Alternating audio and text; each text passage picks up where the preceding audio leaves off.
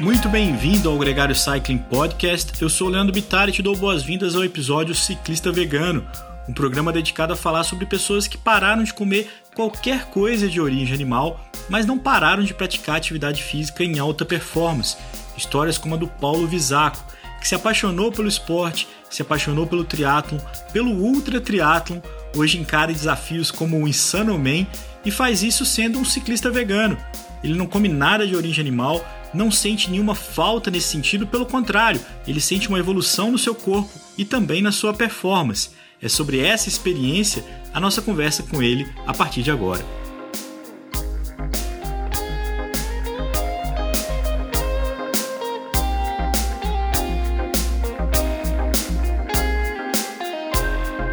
O Gregário Cycling Podcast é apresentado por Ciclorotas SP CCR um projeto feito por ciclistas para ciclistas. Jungle e Ultra Coffee, a combinação que eleva sua performance. Plant Power, perform your best.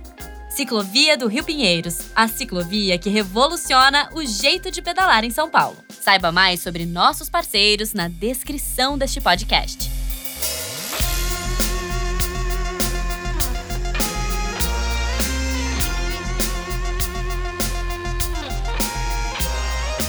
Paulo, muito bem-vindo ao Gregário Cycling. É um grande prazer ter você aqui com a gente. Eu que agradeço o convite, o prazer é todo meu. Paulo, começando aqui, e esse, e esse é uma dica do nosso Nicolas, que nesse momento está sofrendo em algum lugar do continente europeu. Em 20 caracteres, a tua vida esportiva. 20 não, 200. 20 não dá. Ah, eu sou Paulo Acabou. Um tweet. 20, né? 20 não ia dar. É, eu sou o Paulo Visac, sou atleta amador, mais assiduamente amador de cinco anos para cá, quando eu resolvi praticar triatlo e outras distâncias.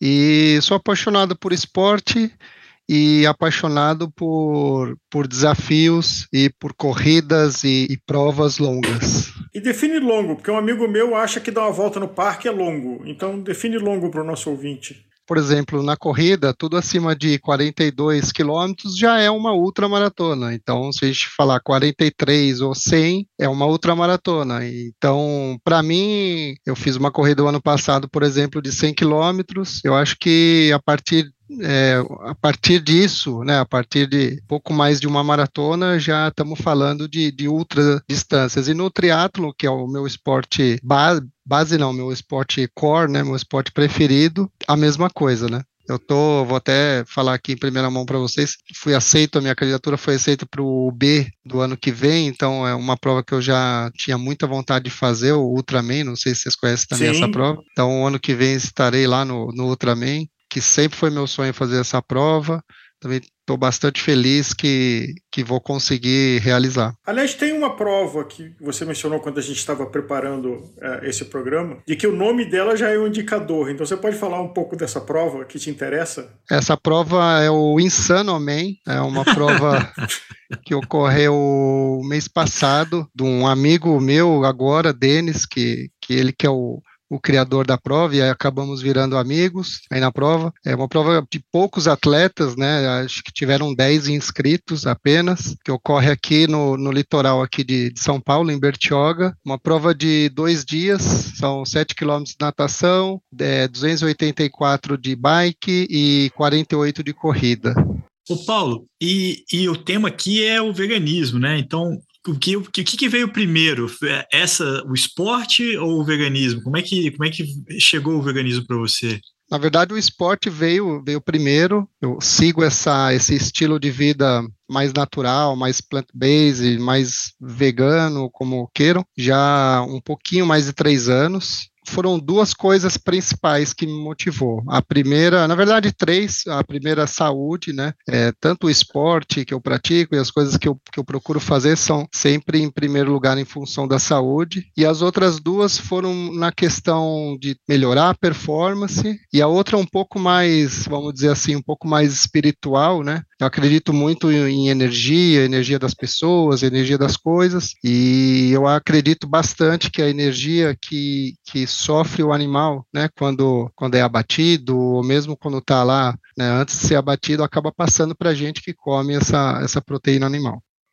A sua transição, ela foi. É, você teve uma orientação nutricional ou foi, assim, por curiosidade, você foi começando a fazer ela e mudando a sua geladeira? Ah, então, na verdade, eu, eu, já segui uma linha um pouco mais natural, né, um pouco mais saudável. Eu comia bastante salada, vegetais, é, mas quando eu fui fazer minha, a minha transformação, né, para plant-based, eu tive um acompanhamento, né, do pessoal lá da Care Club, né, do, do pessoal da nutrição, uhum. que me acompanhou e, e, e, aí a gente fez essa, essa transformação. O, eu posso te dizer, assim, o que mais, é, o que foi mais difícil para mim nesse desse, período foi cortar o ovo, né, da dieta que antigamente eu tinha bastante ovo dentro da minha dieta. Nessa sua jornada dos últimos três anos, os quais você já praticava esporte com mais intensidade, há cinco, o que, que você sentiu de diferente em mudar a sua dieta, do ponto de vista da sua performance? Seja da sua energia do começo, seja durante, ou seja o processo de recuperação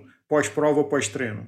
Ah, eu posso te dizer, na questão da performance, eu não sei te dizer exatamente se ela melhorou em função exatamente disso, porque também tem outras questões que acabam envolvendo isso, né? Obviamente você vai melhorando, tem outros tipos de treino, você vai, né, o seu nível vai, vai subindo. Eu não sei se, se o plant-based está ligado diretamente nessa questão da performance, mas eu posso te dizer duas coisas que, que melhoraram bastante, né? Uma foi a questão de lesões, eu praticamente não tenho nenhum tipo de lesão. A, a, o estilo de vida plant-based ele é um estilo de vida que você é, eles falam até que é um anti-inflamatório, né? Que você, você não tem tantas, tantas lesões. Hum. E uma outra coisa é a recuperação, né? A recuperação de um treino para o outro, aí eu vi uma diferença, assim, muito grande, muito grande. É, eu consigo fazer um, um, um, treino super longo num dia e consigo treinar no outro dia sem problema nenhum. É, a recuperação muscular, ela é muito mais rápida. Mas você estava falando da recuperação e tudo mais, e falou que o seu desempenho em si você não consegue perceber se teve um ganho, mas também não teve uma perda. Quando você contava para os outros, eu imagino que você ouvia algumas pessoas falando: puta, não dá, é, eu acho que existe alguns mitos, né, em relação a esse estilo de vida de plant-based, de, de, veganismo. Um, um, um, dos mitos é um desses que você citou, né, que a pessoa não, ah, você não vai comer proteína, então você não vai conseguir correr uma, fazer uma corrida longa, fazer uma prova mais longa. Isso tudo, na verdade, é um mito mesmo, caiu por, por terra abaixo em relação ao, ao a performance, né? Obviamente que a minha performance não piorou, ela, ela veio melhorando, né? E veio conseguindo desempenhar o que eu pretendo no, nos desafios que eu tenho. Mas eu não sei exatamente se isso está ligado diretamente, uhum. né, a, ao estilo de vida que eu levo hoje. Os seus marcadores sanguíneos mudaram de, de exames de check-up anuais? Mudaram, mudaram. Eles, assim, melhoraram muito em relação aos que eu tinha antigamente, né? Em, em, vários, né, eu também faço acompanhamento com o médico do esporte, então muitas coisas eu não sei te dizer especificamente, não sei falar especificamente sobre isso, mas na, na última consulta que eu tive com o meu médico, eles melhoraram bastante, assim. Que eles falam que a oxigenação, né, o fluxo sanguíneo melhora bastante, né, em relação a isso. Como é que você a, a, enxerga o mercado hoje para quem é vegano, mercado esportivo? Assim, você já consegue, é, você ainda tem que se preocupar muito em levar a sua própria comida, você tem que fazer ah, ou gostar de cozinhar, ou já é mais fácil você ter fontes é, é, de fornecedores né, de comida vegana, é, tanto no mercado quanto no, na, nos restaurantes. É, esse é um outro, outro bom ponto, e eu acho que tem um, um mito aí também em cima disso, né? É, diferentemente também do que eu pensava, é muito mais fácil, né? Você ter um estilo de vida plant-based ou vegano do que você imagina. Porque, por exemplo, hoje, qualquer lugar que eu saio para comer, eu consigo encontrar, tem muitos, já muitos restaurantes que têm algum algum, algum prato dentro do seu, do seu menu que, que é feito é, à base de vegano ou plant-based. Mas, por exemplo, é, você comer arroz e feijão já está suficiente. Então, assim, muitos lugares acabam tendo é, acabam suprindo isso. Eu também, um outro ponto também que é legal falar, né, eu costumo dizer que esse estilo de vida, ele é um estilo de vida econômico, e aí todo mundo acaba se chocando porque acha que o, o vegano ou plant-based é muito mais caro, e na verdade não é. É um, é um, estilo de vida muito mais econômico, né? Se você for comprar no mercado grão de bico, lentilha, ervilha, feijão, tudo isso, né? É muito, é, é são produtos é, baratos, não são produtos tão caros, né? Como todo mundo imagina. Até porque existe uma confusão entre alimento orgânico, é, dieta vegana, dieta vegetariana, assim, tem um, uma, uma feijoada aí nesses conceitos todos de que Sim, às vezes o, o, alimento orgânico é mais caro porque ele tem menor escala, porque ele tem um processo de cuidados maior, então isso reflete no preço, mas não Exato. necessariamente você, como adepto da, da, dieta vegana, só come produtos orgânicos. Né? Exato. Aí existe uma, uma certa confusão, e ainda tem confusão entre plant-based, entre veganismo. Você pode, por exemplo, ser vegano e tomar Coca-Cola e comer batata frita, né? E você é vegano. É, né, o, o plant-based está muito mais à base de plantas, é uma alimentação é, muito mais limpa. Né? Eu, por exemplo, não consumo nenhum produto ultraprocessado. É isso que você falou, esses nomes acabam que eles acabam confundindo um pouco né, as pessoas, né, mesmo nessa questão de orgânico. É, então, o pessoal ainda acaba tendo um pouco de dúvida em relação a isso. É, é, o seu caso? Você conhece alguém que teve uma mudança radical? Então, era assim, frequentador habitual de churrascaria rodízio e saía carregado de maca e virou adepto do veganismo? Eu conheço poucas pessoas, né, que, é, e aí é, vale ressaltar que, que essa, essa adaptação, né, essa transformação, ela é um pouco mais lenta, né, por exemplo, é, a pessoa que come carne, por exemplo, todos os dias, então ela passa a comer, sei lá, três vezes por semana, e ela vai reduzindo aos poucos, né, tem um período dessa transição, vamos dizer assim, um pouco mais longo do que foi meu caso, porque eu já estava bastante inserido, né, nesse estilo de vida. Uhum. As pessoas que, que comem carne, assim, igual você falou, todos os dias, né, tem uma transição um pouco mais longa, mas dá para ser feito sem nenhum problema. Eu conheço bastante gente que, que acabou fazendo isso. Mas gente que tem um ponto de vista, tem um, um aspecto ideal aí de fazer essa transição, porque eu, a experiência que eu já ouvi, muita gente que para de comer carne, depois para de comer ovo e leite, não faz tudo isso ao mesmo tempo faz sentido, né, fazer uma transição para também não pirar demais, não é isso? É a mesma coisa do esporte, né? Vamos, se a gente falar de uma pessoa que é sedentária, então ela resolve fazer esporte, ela não vai começar a fazer triatlo no dia seguinte. Então ela vai começar caminhando num dia, no outro dia vai dar um trote, aí no, na outra semana vai começar a correr. É, um, é uma transição, né? O corpo vai se adaptando, é um período da pessoa também se adaptar, e com o tempo isso vai, vai encaixando na rotina e vira uma coisa natural. Agora, dando aqui o panorama completo, tem alguma desvantagem em, uh, fora o fato assim, se você é, é, é junkie de carne e precisa ter o alimento sangrando ali na sua frente, no fogo de chão, literalmente, é, fora esse aspecto que é bem subjetivo, tem alguma desvantagem que nesses teus três anos você descobriu em, em ser adepto do veganismo? Olha, a única desvantagem que eu, às vezes eu vejo é que meus amigos agora não me convidam muito para os churrascos, o que é bom e, né? É, ou eu tenho que levar o que eu vou comer, entendeu? Muitas vezes. É, então, como eu já não, não, não, não bebo, né? Não faço uso de, de bebida alcoólica, e uhum. aí você não come carne, então você fica um pouco fora aí desse grupo do, do churrasco. Mas, tirando isso, eu não vejo nenhuma outra desvantagem, não. Eu tenho dois aspectos, Paulo, que eu, que eu acredito que são ponderáveis. O primeiro é a, é a diversidade dos alimentos, né, que uma pessoa que opta por ser vegana, ela acaba tendo que consumir. Normalmente as pessoas onívoras, elas acabam tendo uma dieta mais restrita a salada e basicamente alface e tomate, vamos dizer assim.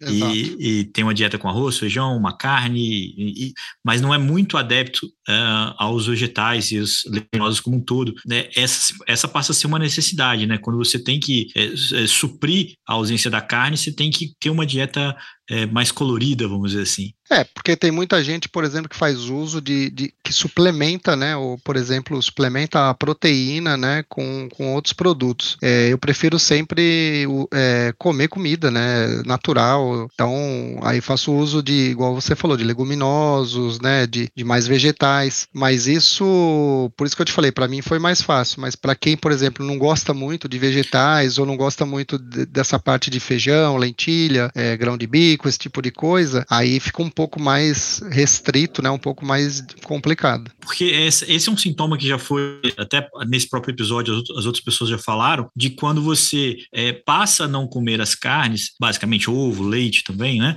você começa a ficar muito monotemático, né, nas suas dietas, quando você não tem esse paladar é, tão aberto, né, você, você, é, você é meio chato para comer, né, a palavra acho que é essa, quando você é muito é. pentelho, você acaba comendo muito batatinha frita, ou batata assada, ou arroz e, e pão, e você acaba tendo uma, uma, uma dieta mais é, e, e, muitas vezes é por isso que falta energia, né? Ou falta é, nutriente. na verdade, vai faltar proteína, né? Porque a partir do momento que você não consome esse, esse tipo de alimento, aí você vai ter que suplementar ou tomar um, um shake, alguma coisa assim para é, balancear isso. Mas eu acho que tudo também é um aprendizado, né? A gente não nasceu gostando de todas as comidas, né? Você foi, acabou experimentando e acabou, é, por exemplo, há um bom tempo atrás eu não comia, sei lá, comida japonesa. Aí depois de um tempo você vê que é gostoso e passa a comer. E isso acontece com um monte de gente. Então é um, eu acho que é um, também um, uma questão mais de você de você estar tá realmente disposto, né, a, a seguir essa esse tipo de, de estilo de vida, de alimentação, porque eu acho que tem que estar tá aberto, né? Tem que estar tá aberto para coisas novas e coisas que vão melhorar a sua vida. E nesse processo de prestar mais atenção, né, no que você está comendo e, e, ter que se preocupar com, com é, né, atento ali, você também se torna uma pessoa que gosta de cozinhar, que gosta de, de misturar sabores, de inventar novos sabores, de pesquisar o que, que que, que pode ser, o que, que não pode, assim, é, faz parte dessa cultura? Muito, muito. E, e, como eu te falei lá atrás, né, essa questão da energia, de você mesmo fazer o seu alimento, né, e, e transferir energia para ele, do, do, que você vai comer, eu acabo fazendo muita, muitas coisas que, que eu vou comer. É, sigo vários perfis aí no, no Instagram que são veganos, que postam várias é, receitas e, assim, dá para você porque se você analisar, por exemplo, ah, você pode comer tofu,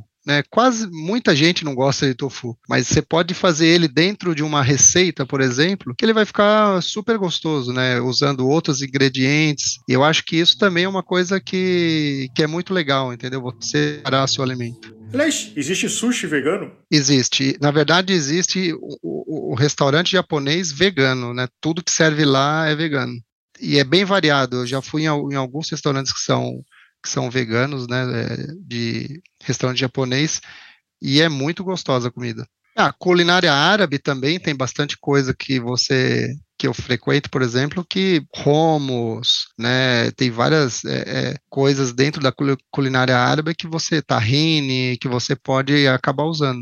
Ou seja, é menos alternativo, é menos é, é, a dieta vegana, porque às vezes, como a gente falou aqui, tem alguns preconceitos e algumas imagens de é, não é uma coisa tão assim fora do radar e tão excludente, tão é, marginalizada, é que... no sentido de onde você pode consumir, que tipo de culinário, que tipo até de dieta, que várias outras é, civilizações já vêm usando há muito tempo. É, isso, é, eu vou te falar que até mesmo em casa, né, por exemplo, quando eu falei para minha esposa que ia, que ia virar vegano, que ia adotar essa, esse estilo de vida, ela ficou super preocupada, porque ela falou, meu, não vai comer mais nada, entendeu? Hum. E, e, é o que todo mundo pensa, exatamente isso, que você não, que só vai comer alface. Alface e tomate. E, é, e não é nada disso, entendeu? Tem muita coisa dentro da, da, desse estilo, dentro da dieta vegana, que depois você começa a fazer parte, começa a conhecer, você vê que não é, não é nada, não é um bicho de sete cabeças, né? É uma coisa que dá para você levar tranquilamente. Ô Paulo, qual que é a melhor dica que você tem para quem tem, quem está ouvindo esse podcast agora com a gente e está tentado a experimentar essa, essa dieta, ou dar esse passo?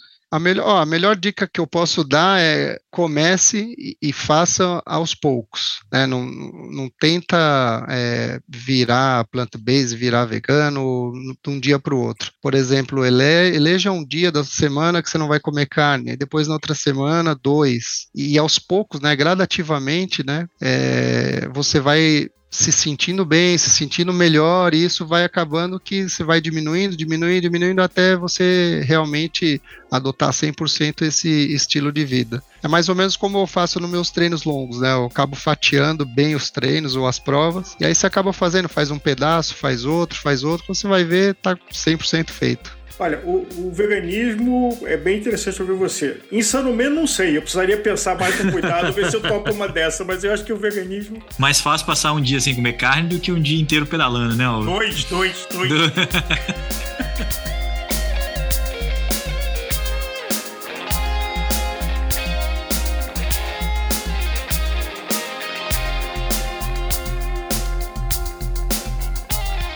Conheça os produtos Gregário, itens de qualidade com a nossa identidade. Experimente o Café Rubé, feito com grãos especiais para quem é apaixonado por um cafezinho antes ou depois das pedaladas.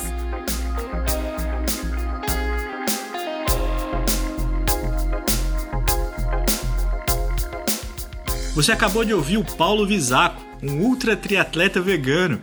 Esse programa faz parte do episódio Ciclista Vegano e conta também com outras duas entrevistas. Ouça a nutricionista Alessandra Luglio e a triatleta recifense Dani Mariano, duas conversas bem legais que compõem esse episódio. Muito obrigado a você que chegou até aqui. Se é a primeira vez que você está ouvindo o Gregário Cycling, o Gregário Cycling é um podcast semanal. Toda sexta-feira tem um episódio novo, mas o nosso feed tem muito conteúdo para quem é apaixonado pela bicicleta, para quem é apaixonado pelo esporte. Então siga a gente aqui no seu player de podcast favorito, avalie o nosso podcast e de quebra também siga a gente no Instagram. Por lá a gente também tem conteúdo diário. Vai ser muito legal a sua companhia. Um grande abraço e até a próxima!